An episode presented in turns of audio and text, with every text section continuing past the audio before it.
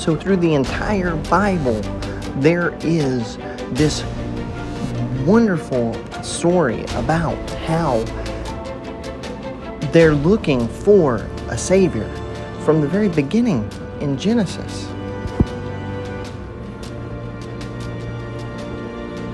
And you see how the connection through the entire Bible is that there are people who are doing wrong even though they're trying to do right. See, the Israelite people have begun to be stuck in a cycle of sin, repent, and repeat. And this is the same cycle that we're going through right now, today.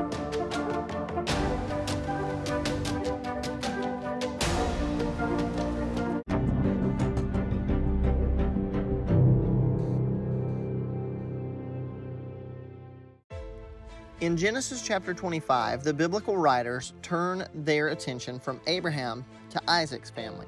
But prior to this change, we see Abraham get remarried and have more children. The birth of more children in Abraham's line seems to bolster the claim of the writers that God promised Abraham many descendants.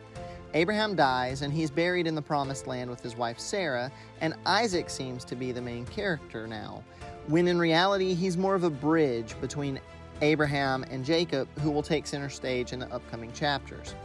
The, this chapter reveals that Rebekah, like Sarah, was barren for a period of time. That is until Isaac prays for her and this prayer opens her womb. This seems to be a way to remind the reader of Abraham's abilities as a prophet, showing the Spirit of God is carried on in Isaac's line. We know that Abraham was a prophet because when he prayed for Abimelech's wife and concubines, their wombs were open. The chapter ends with the birth of twin brothers, Jacob and Esau, and a time jump that leads to a story of the brothers at odds and Jacob cheating Esau out of his birthright.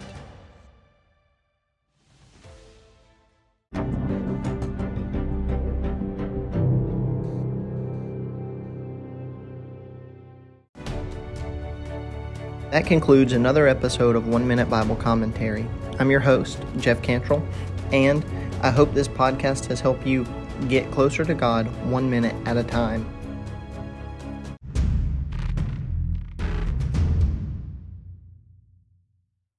Hey there, everyone. This is Jeff Cantrell from One Minute Bible Commentary, and I just wanted to invite you to follow us on Facebook at One Min Bible Com and on Instagram at one Minute Bible Commentary.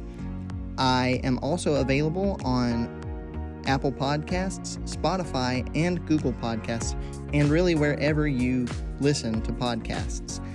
Please like us, rate us, and subscribe so you never miss your favorite episodes. And as always, I hope that this podcast is helping you grow closer to God one minute at a time.